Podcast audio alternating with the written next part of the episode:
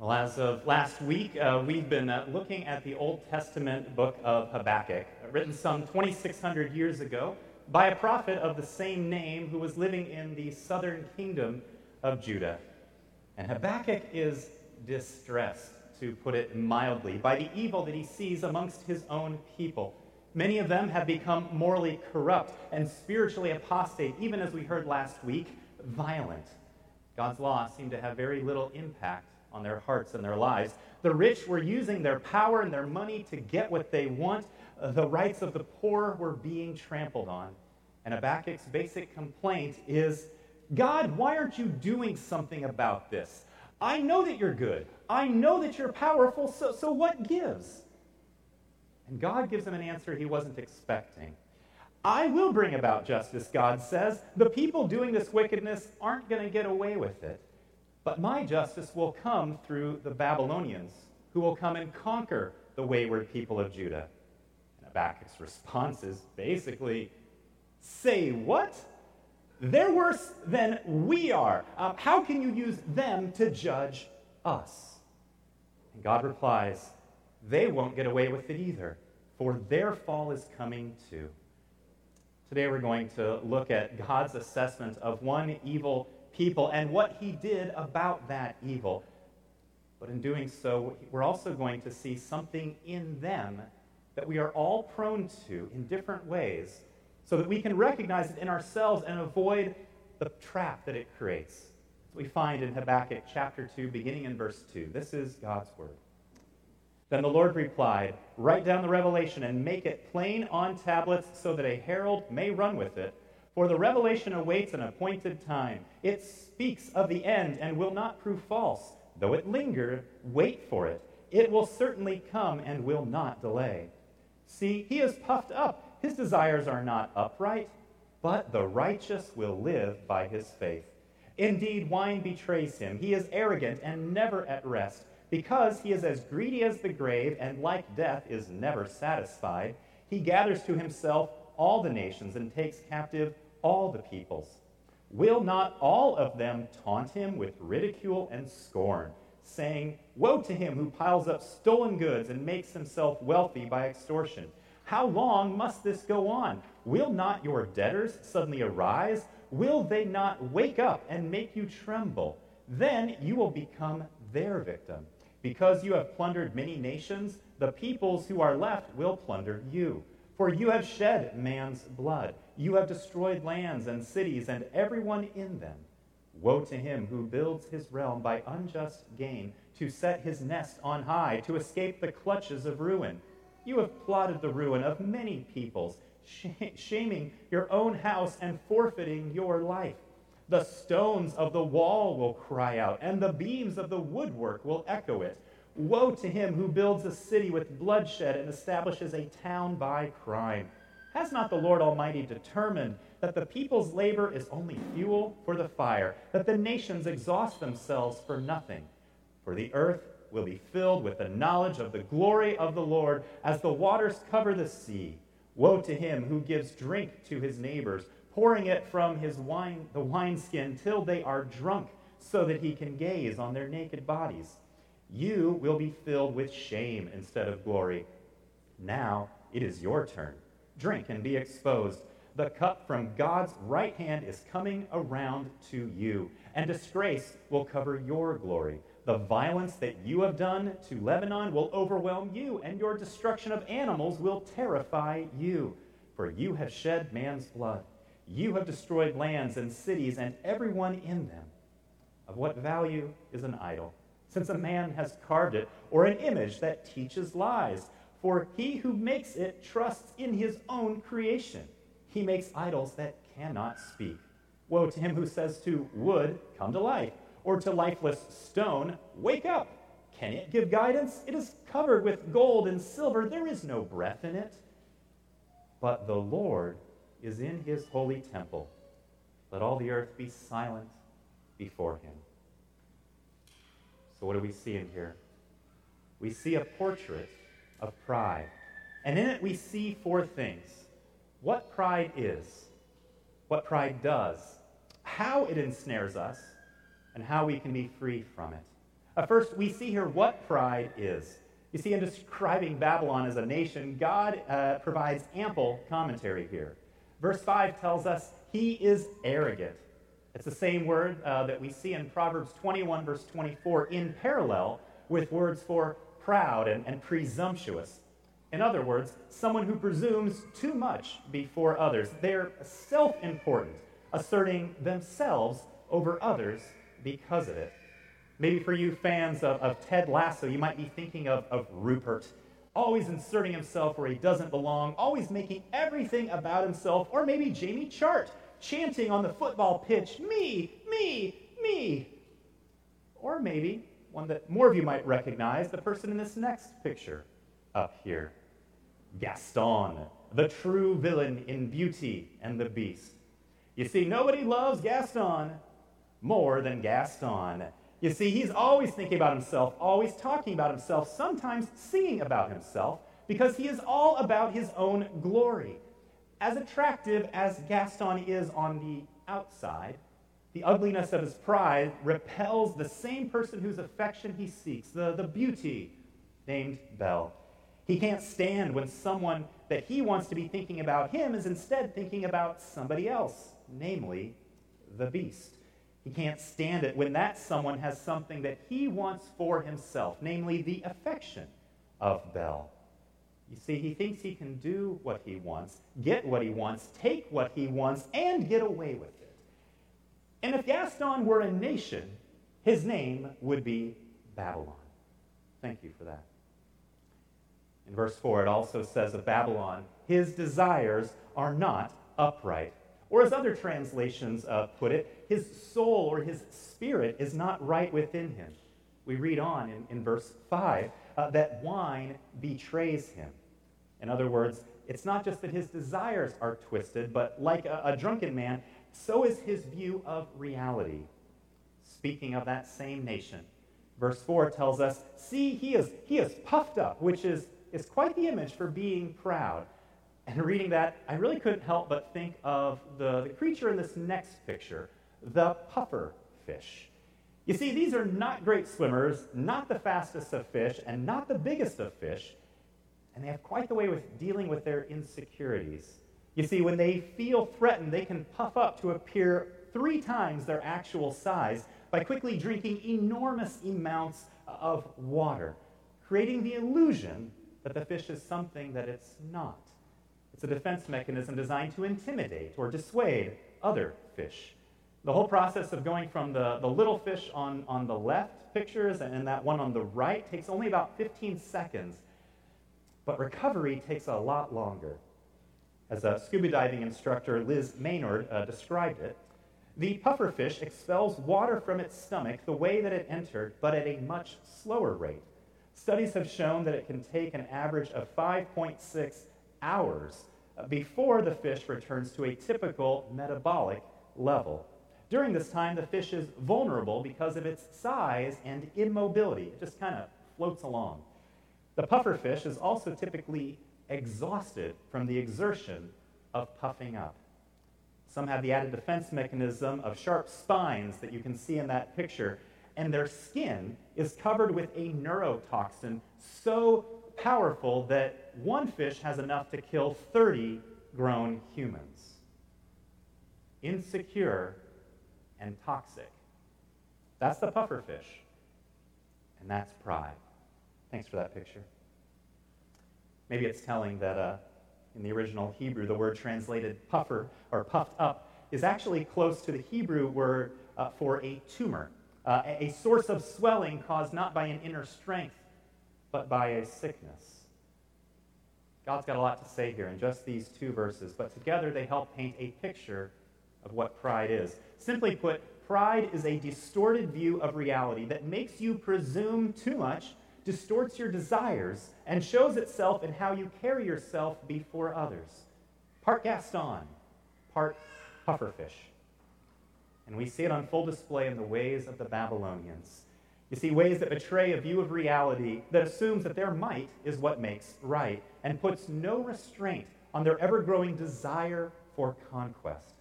You see, like a spreading tumor, Babylon brought suffering and death wherever they went. Verse 5 tells us, He is greedy as the grave, and like death is never satisfied. You see, they don't just want to gather one or many nations, but it says all the nations, to take captive all the peoples. And so the people cry out in verse 6 How long must this go on? Like, when will it be enough for this proud nation? Well, never. You see, pride can never get enough because it can never have enough. Pride is insatiable and therefore, at its root, radically insecure. That's pride. And as we look at what that proud nation did, we actually see a picture of what pride does. Notice what Babylon does. In verse 6, it says they pile up stolen goods, making themselves wealthy at others' expenses. Verse 8, they plunder nations and shed men's blood. Verse 10, they plotted others' ruin. Verse 15, they take advantage of others. Verse 17, even the land isn't safe from them, whether Lebanon with her, her famous cedars uh, or the animals that they come across. As a nation, Babylon leaves wounded people and destruction in their wake. And yet, that's what pride does. Pride hurts because it turns others into simply a means to our own ends. But the cost of pride isn't only borne by others. You see, pride also wears the proud down, it wears us down, it depletes us. That's because pride is exhausting. Verse 5 tells us, He is arrogant and never at rest. While verse 13 says, uh, The nations that carry on like Babylon exhaust themselves for nothing. In his commentary on Habakkuk, the French reformer John Calvin writes, He who fortifies himself and is also elated with self confidence never finds a tranquil haven for some new suspicion or fear ever disturbs his mind. You see, the insecurity behind pride leaves the proud in a state of never being able to rest, but rather constantly swimming against a current that says, you must keep at this or perish. To illustrate, in a, in a 1991 interview with uh, Vanity Fair magazine, the wildly successful singer Madonna, who, who recently finished a tour that sold out in 27 cities, writes this. Says this All of my will has always been to conquer some horrible feeling of inadequacy. I'm always struggling with that fear. I push past one spell of it and discover myself as a special human being. And then I get to another stage and I think I'm mediocre and uninteresting. My drive in life is from this horrible fear of being mediocre. And that's always pushing me, pushing me, because even though I've become somebody, I still have to prove that I'm somebody. My struggle has never ended, and it probably never will. She goes on to say, They see me as an icon, and it makes me extremely exhausted. In an unusual parallel, like Babylon, Madonna says that she wanted to conquer the world. So, how do you become one of the most successful and acclaimed musicians of all time and still feel that you have to prove that you're somebody, exhausting yourself in the process? Pride. But it's not unique to her, it's a trap that nobody is immune to. So, how does it ensnare us? Well, the answer is found in one word right there in verse 18 trust. God is talking to Habakkuk about how Babylon and others like her make idols for themselves. In other words, things that they worship as a god and then place their trust in those things. And, and that's the trap. Placing your ultimate trust in something that you make yourself, something that you do, something that becomes your source of pride. In other words, an idol. For Madonna, it was what she could create as an artist and a performer. And yet, no matter how many number one hits she had, no matter how many sold out concert tours, how many raving fans, there was this inner drive to fight against a feeling of, of not being somebody. A drive she later confessed ruined numerous relationships. Later in her career, she, she'd say, You can start to feel like a gerbil on a wheel It felt really, I felt really drained. And maybe you could say the same for yourself. Maybe you feel the same. Maybe drained. Maybe insecure. Maybe exhausted. Maybe those around you have felt hurt or felt used. And maybe the source of those things is pride. Some of you know, in, in college, I, I briefly ran cross country. Like the puffer fish, I was not the fastest one out there. While the others in my class uh, were recruits on athletic scholarships, almost all of them a high school state champion or runner up, I was a walk on. I often joke that I was on a pizza scholarship because that's what the team would provide for lunch after a race. And in my insecurity, it wasn't just limited to athletics, but, but also finances. Uh, and I thought that I could address both insecurities at once by earning an athletic scholarship. That's what I was trusting in uh, to deliver me uh, from my, my insecurities. I was going to make myself someone that you had to respect, and becoming a scholarship runner would be my salvation. And the way to do so, I figured, was not simply to improve my times, not beat enough runners from other teams, but to be a teammate who was already on scholarship. Okay, okay. Mistake number one was making that my goal. Mistake number two was telling my teammates that that was my goal. Not a good move. Not a good look. Years later, I, I actually did catch up with one of those teammates, the, the only one that I actually ever beat. He said, We hated you. And I couldn't blame him because pride hurts others. Instead of treating this guy as, as my teammate, someone to, to partner with to, to get better, I treated him as an adversary, as a means to my own ends. His loss would be my gain. All of this in an attempt to address my own insecurities, or long ago on the playground and in PE classes. But like Madonna, my struggle with pride came. Uh, my struggle with pride uh, did lead to a better performance, but it also left me quite literally exhausted. My relationships paid the price. And maybe, in your own way, you could say the same for yourselves and yet there are many faces of, of pride. You see, while my struggle with pride came because I was not the fastest, there was one whose struggle with pride came because of the exact opposite reason. Kids, I think you might recognize the one in this, this next picture.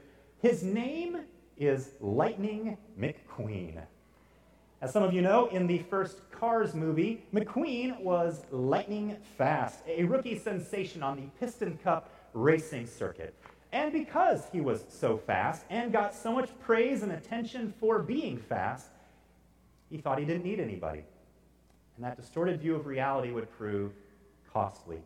While he was on the verge of becoming the first rookie to win the Piston Cup, McQueen's pride led him to ignore the pleas of his pit crew, uh, and so he doesn't stop to get his tires changed during his last pit stop. As the race goes on, he's thinking, this is a great idea. Look at this huge lead. But then when he gets to the final lap, pop. A tire blows and metal rims start scraping on racetrack asphalt. Sparks are flying everywhere as McQueen is fishtailing on the track, and then pop, another tire pops. And now McQueen is left hopping on rims and tires, limping down the track, trying to make it to the finish as two other cars catch him. Even after the race, he still doesn't think that he needs anyone and is treating others poorly. On the way to the tiebreaker race in California, being determined to get there before the other drivers for his, his own promotion and, and gain, McQueen is only thinking of himself. And so Mack, the semi truck that hauls him, who is pleading for him to pull over so they can sleep, gets ignored and makes him drive through the night. McQueen then overestimates his own ability to stay awake, which leaves Mack in a vulnerable situation and ultimately leads McQueen to be trapped in Radiator Springs. See, just like Lightning McQueen, being really good at something can stoke our pride, and our pride can make us blind to our own needs. Thank you for that. Maybe the need is not for tires but maybe the need is the input of others. the help of others, the correction of others, and awareness of your own limits. And maybe today you realize that, like Lightning McQueen, you are really good at something. Maybe it's not racing, maybe it's school, or what you do at your job, or athletics. Maybe you have really good theology, or maybe you have strong leadership skills, or great musical talent, or strong speaking gifts, or, or a way with people. And maybe those are the strengths that make you blind to other weaknesses and needs. You think you're doing fine, you're leading the pack while ignoring the concerns of others. And yet, when something blows up, it's not going to be your tires. It's going to be your integrity, friendship, your career, your family, your health, or even your life. And the next thing you know it, sparks are flying, and you're the one who's limping along, hoping that you can still make it to the finish line. And yet, pride can also make us ignore the needs of, of others. Being so focused on the things that we're looking to to validate us, to tell us that we are somebody, can cause us to invalidate the needs of others. Maybe there are people in your own life, like Mack, or like McQueen's pit crew, that are hurt because they weren't treated as being someone valuable to you. Both our strengths and our weaknesses uh, can become a breeding ground for pride, tempting us uh, to tempting us to trust in something that we make, something we do, something we look to, some idol, to save us from our fears, our hurts, our insecurities. Now, someone's pride may not be as obvious as Lightning McQueen's, uh, or as Gaston's, or as, or as Rupert's, or even as my own. But it still follows the same pattern and comes with the same pitfalls. Maybe leaving us constantly comparing ourselves with others, or maybe expressing itself as a relentless perfectionism that never lets you rest. Uh, maybe uh, leaving us always asking how our last conversation made us look to this person or to that person. Maybe showing itself in our endless opinions and unsolicited advice. Maybe paired with a resistance to hear anyone else who might challenge or teach or help us. Or maybe a slow, simmering disdain for those whose weaknesses might be the opposite of our own. And maybe the weariness that you're already feeling is the evidence that you've already taken that bait, ensnared through empty promises that you trusted would be otherwise. Empty because, as we see in this passage, pride ultimately fails. Verse 13 declares that, that they will be just one more nation exhausting themselves for nothing of what declaring in verse 16 that they will be filled with the shame instead of glory. Disgrace will cover up your glory. You see, in God's judgment of this proud nation, we hear five woes uh, from the lips of her former victims, five condemnations of her evil, and how it will all be turned back on her instead. To summarize the woes, verse 6 the plunderers will be plundered. Verse 9, those who built a legacy with violence now suffer violence. Verse 12, they try to build a dynasty with blood, but it comes to nothing, while the knowledge of the God they're trying to defeat will cover the earth. Verse 15, those who expose others become exposed themselves. And verse 19, their strength was their God, but they'll soon discover that their strength is nothing compared to that of the real God. See, like a fishhook, Pride promises life, only to then take it away. So if we've already taken the bait, already fell into the, the snare, or maybe we see that we're prone to do the same, where do we find hope? If we've already taken the bait, already found ourselves in that snare, how do we find freedom? Well, we actually find the answer right there in verse 4. Uh, speaking to a people who, who have heard promises of life from fleeing to Egypt, or by believing the false prophets that just tell them what to hear. Instead, the word they hear from God is the righteous will live by faith. See, when we see that the other things that we trust in, the things that we try to make ourselves, the things that we try to do ourselves or give ourselves to, either have failed us or eventually will fail us, leaving us frustrated or exhausted or both, leaving us uh, with hurting people in our wake when we see that it's just a trap. God invites us to instead trust in Him, to live by faith in Him, because that is where life can be found.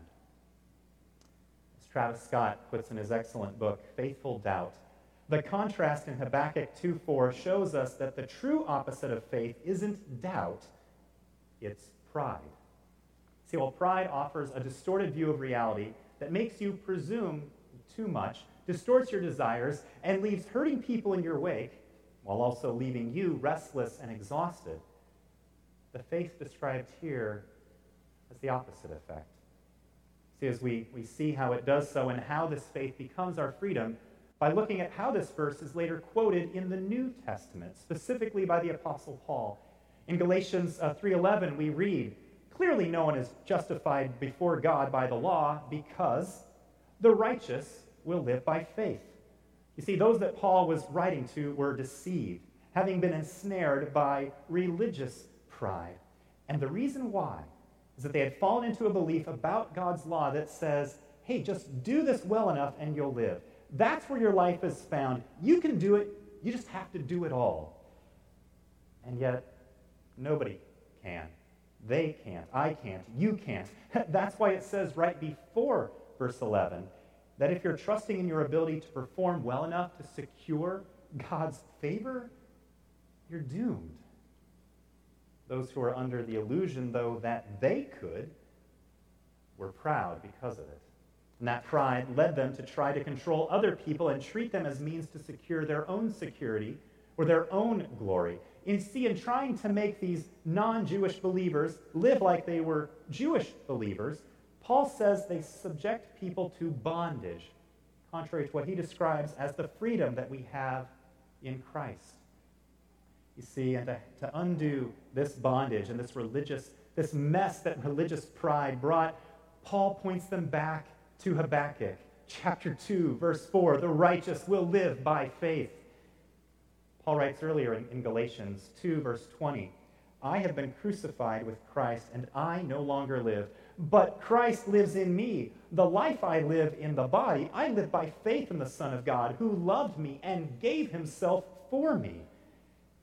You see, before Paul was a follower of Jesus, his own religious pride led him to hurt others, persecuting Christians, putting them in literal bondage as he would take them away as captives a wake of hurting people followed wherever he went. People feared him for good reason. But that man, Paul says, no longer lives.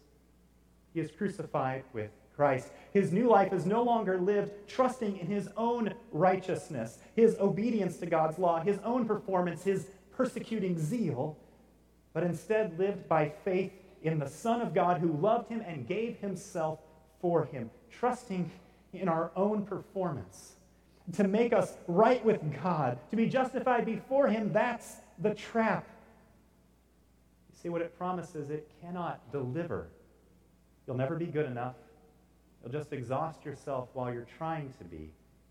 It never works because our own unrighteousness, our own sin, our own cosmic treason against God just runs that deep. And Paul is telling his readers your righteousness doesn't come from your religious performance so that you could take pride in it, but from your faith in another's performance, from your trust in Him. As Pastor Ray Cortez put it, our performance doesn't give us security, Jesus' performance does.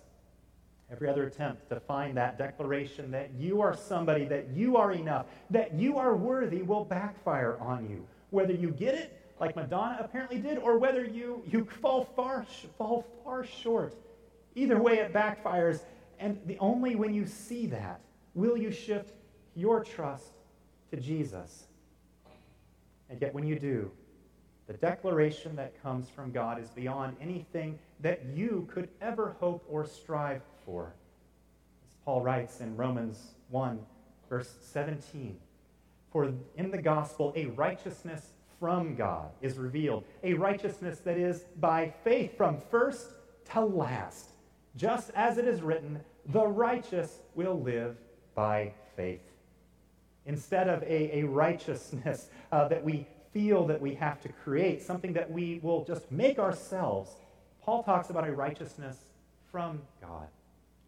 This is the exact same verse that Martin Luther had to wrestle with, a wrestling that ultimately led to his conversion and helped spur the Reformation. Eventually, seeing that the righteousness of God that is at the very center of, of this good news Jesus declared, this gospel, was a righteousness from God, a standing that God grants people by faith in Jesus Christ. That's the righteousness that believers live by, one that comes to them from the outside, from God in the gospel. A righteousness that takes our focus off of ourselves, our lives, what we do, how we compare, and puts it on Jesus and what he has done. And that gospel is where we find the solution to the problem of pride as Lewis Smedes describes it. Pride in the spiritual sense is refusal to let God be God.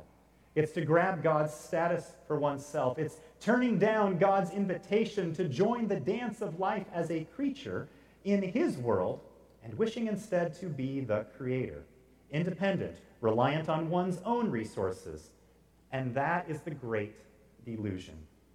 And the way that God solved the problem of pride the problem of sinful humans taking the place of a holy God was that the holy God, Jesus Christ, God the Son, would take the place of sinful humans on the cross.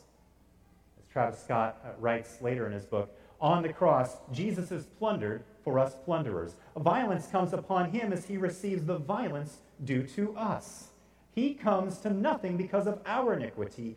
He receives the cup of wrath that we should have swallowed. He's stripped naked on the cross and exposed to the ridicule, scorn, and shame that was and is due to us. Friends, in the face of pride's distorted view of reality that's prone to presume too much, this gospel that we receive by faith humbles us, bringing us down to earth by showing us our sin and our limitations reminding us that those that we meet along the way are simply fellow creatures like us, not a means to our own end. In the face of the distorted desires that pride produces, the gratitude for God's grace, His unmerited favor that we receive by faith, renews our desires. The one who loved us and gave Himself for us begins to make makes us be the people that make more and more of His love and find ourselves asking, how do I show that love to, to others? In the midst of our restlessness, in the midst of our exhaustion, running on our own performance treadmills, this faith in Jesus' finished work on the cross enables us to rest on the righteousness of Christ credited to our accounts, freeing us from spiritual exhaustion.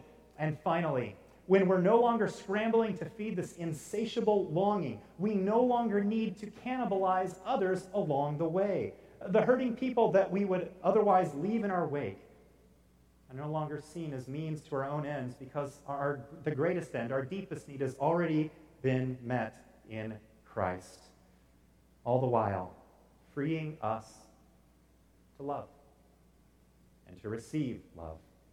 You see, while pride puts oneself above God and others, faith puts itself below God, and often as a result, willingly below others. Brian Chapell uh, tells this story about what happened in his hometown. Two brothers were playing on the sandbanks by the river. One ran after another up a large mound of sand. Unfortunately, the mound was not solid and their weight caused them to sink in quickly. When the boys did not return home for dinner, the family and neighbors organized a search they found that the younger brother was unconscious, with his head and shoulders sticking out above the sand. When they cleared the sand to his waist, he awakened. The searchers asked, Where's your brother? The child replied, I'm standing on his shoulders.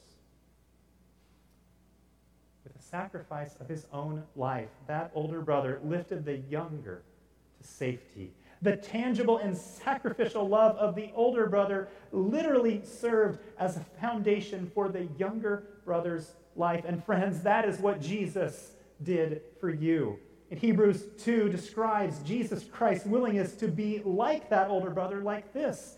In bringing many sons to glory, it was fitting that God, for whom and through whom everything exists, should make the author of their salvation perfect through suffering.